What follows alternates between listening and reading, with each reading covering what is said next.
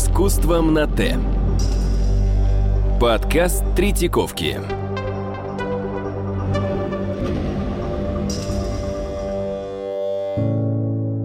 Добрый день, меня зовут Елизавета Горелышева, я хранитель отдела графики 18 начала 20 века и куратор выставки «Лики модерна». И сейчас я расскажу о большой и интересной части этой выставки, части плакатов рубежа веков.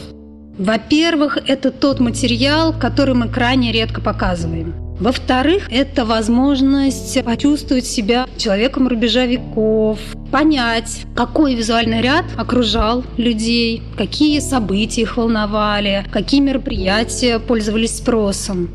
Кроме того, в рамках выставки «Лики модерна» плакат представляется как наиболее яркое, органичное проявление стиля – Действительно, плакат – это совершенно особенный жанр. При создании плаката художник должен быть со зрителем в очень близком контакте. В своем произведении он опирается не только на свои вкусовые предпочтения, но становится исследователем вкусов публики. Именно той части публики, которой адресует свое произведение – то есть художник проводит ревизию методов художественного языка и выбирает только те, которые уже отмечены успехом у зрителя. Еще одна особенность жанра – это срок службы плаката. Он призван служить прямо сейчас, в короткий промежуток времени именно сейчас и именно здесь. Поэтому в плакате у художника немножечко больше свободы. Он может позволить себе более остро, более непосредственно и более точно отражать действительность, чем другие виды изобразительного искусства. В коллекции Третьяковской галереи находятся так называемые элитные разделы жанра. Это художественные, выставочные и книготорговые плакаты. Это именно те плакаты, которые призваны не только рекламировать, но просвещать, эстетически воспитывать и формировать вкус масс. И для нас это чрезвычайно ценное хранение. Плакат помогает нам реконструировать художественную жизнь рубежа веков, исследовать вкусы публики, рассмотреть ситуацию культурной жизни в фокусе именно зрительского восприятия. Очень важный момент заключается в том, что благодаря экспозиции выставки «Лики модерна» мы являемся свидетелями зарождения этого жанра. Ведь вплоть до 1898 года в принципе понятие «плакат» не существовало в России. История плаката в России начинается с 1897 года, когда в Петербурге, а затем на следующий год и в Москве проходит международная выставка плаката.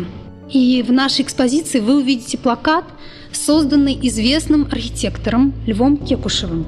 Это плакат к международной выставке афиш в Москве. И именно эта выставка послужила импульсом к развитию жанра в стране. Уже тогда пресса очень активно и живо отреагировала на это событие с доброжелательным отношением к этому модному нововведению.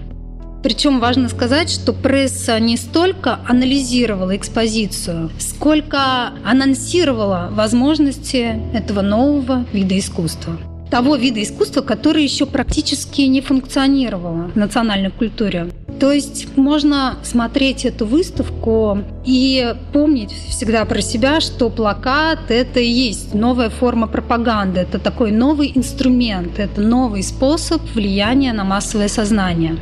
Экспозиция на выставке построена таким образом, что в первом зале мы встречаем плакаты художественные, эксклюзивные и даже рукотворные плакаты. Константин Сомов, Сергей Судейкин, Лев Бакст при создании своих плакатов используют свой метод, свой язык свой стиль. Ну, например, в работе Бакста для труппы Ида Рубинштейн «Мученичество святого Себастьяна», в основе которой лежит два эскиза костюмов к этому спектаклю, Бакст тут пользуется плакатом не только как инструментом для анонсирования события, для продвижения этого события, но он уже использует плакат как инструмент для продвижения собственного творческого языка нужно понимать, что к этому времени он уже известный художник. Его имя прогремело на весь Париж с костюмами для Шахерезады э, в рамках русских сезонов Дягилева. И он уже может себе позволить такую вольность. Не столько ориентироваться на вкусы публики, сколько продвигать собственное имя, свой творческий метод.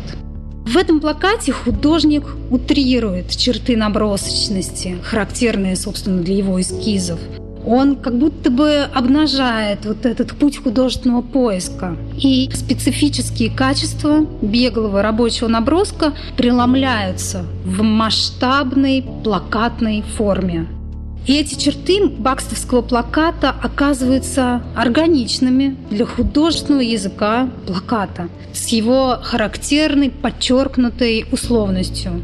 Несмотря на то, что эти плакаты – печатные произведения искусства, тиражированные, хотелось бы подчеркнуть, что на данный момент эти плакаты сохранились лишь в двух экземплярах. Собственно, один экземпляр вы можете видеть на нашей выставке, второй находится в коллекции Никиты Лобанова-Ростовского. То есть это действительно эксклюзив.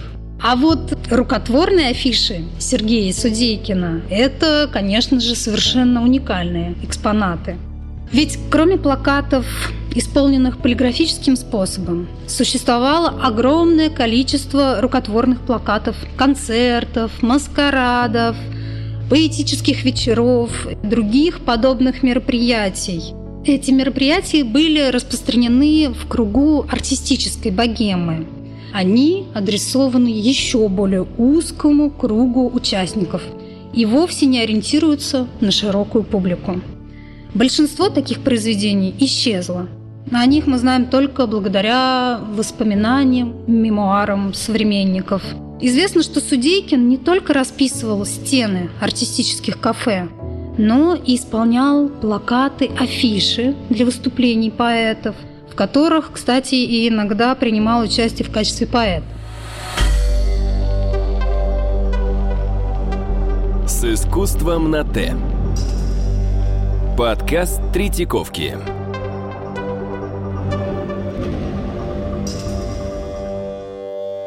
На нашей выставке мы видим афиши, которые одновременно служили ширмами. Эти афиши были созданы для поэтического вечера Василия Каменского, который проходил в Тифлисе. Их пластический язык – это свободное рисование широкой кистью, Собственно, он напоминает о росписях Судейкина, петербургских кабаре и не только петербургских. Такие особенности индивидуального почерка Сергея Судейкина, как склонность к гротеску, пластической гиперболе, условности и, собственно, декоративности форм оказались как нельзя более созвучны жанру плаката. Следующее пространство выставки заполнено так называемыми книготорговыми плакатами. Интересно, что этот тип плаката находится на стыке жанров. Если художественный плакат существовал по законам высокого искусства, в то время как торговая реклама полностью определялась спросом потребителя, то плакат зрелищный и книготорговый занимал вот такое промежуточное место.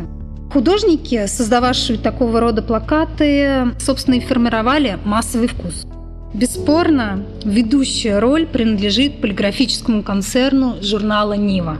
Именно это издание взрастило целую плеяду художников-иллюстраторов, активно трудившихся в жанре плаката.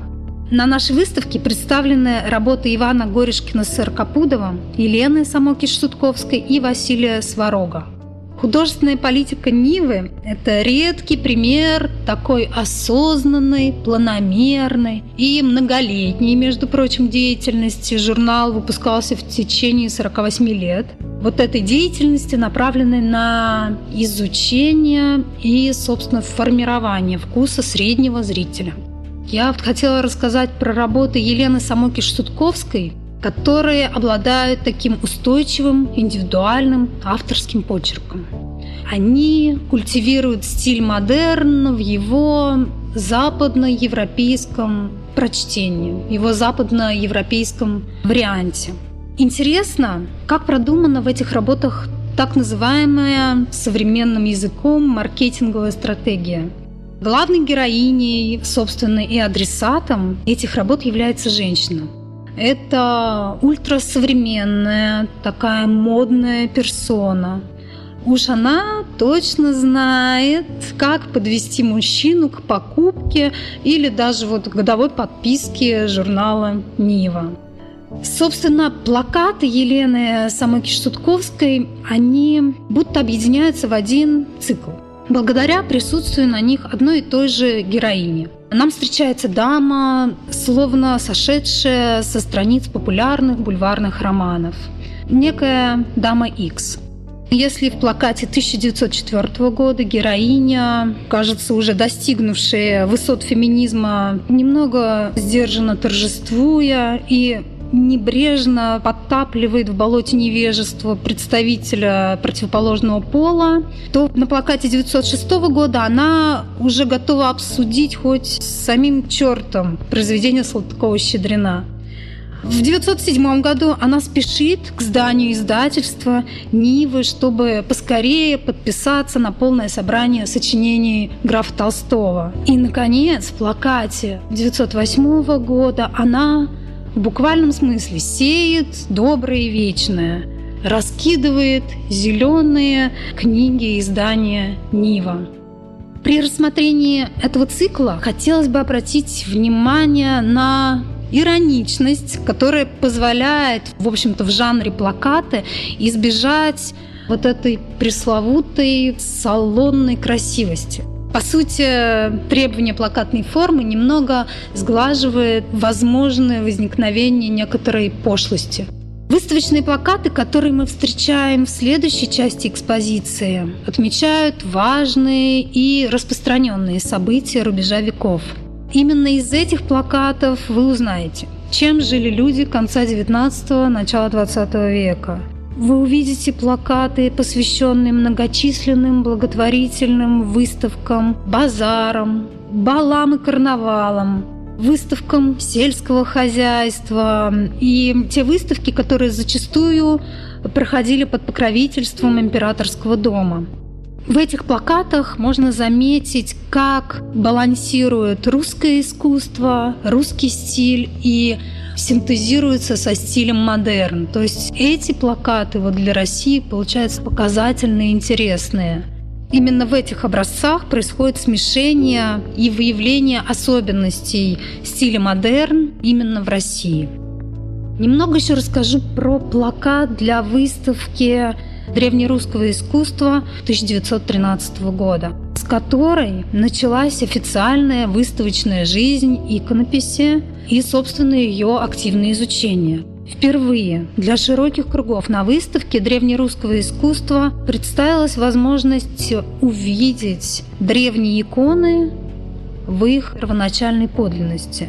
Почти все иконы были освобождены от покрывавшей их сверху потемневшие олифы а иногда и от позднейших прописей. И теперь русская иконопись никем не может быть названа, собственно, темной, однообразной или неумелой, как часто ее называли прежде. В этой афише, исполненной художником-архитектором Владимиром Маятом, обыграны растительные орнаменты деревянного иконостаса и преобразованы вот в эту форму модерна. Плакат в рамках выставки «Лики модерна» особенным образом раскрывает тему. Действительно, именно в плакате с его склонностью к пластическому и образному преувеличению, к условности форм, четкости линий, очертаний позволяет не только выделить основные принципы стиля модерн, но и является ценным материалом для исследования вкусов публики и особенностей зрительского восприятия. От всей души приглашаю вас погрузиться в мир модерна и оказаться ненадолго участником событий и современником людей рубежа веков. Компания «Подкаст Про». Подкасты премиального качества –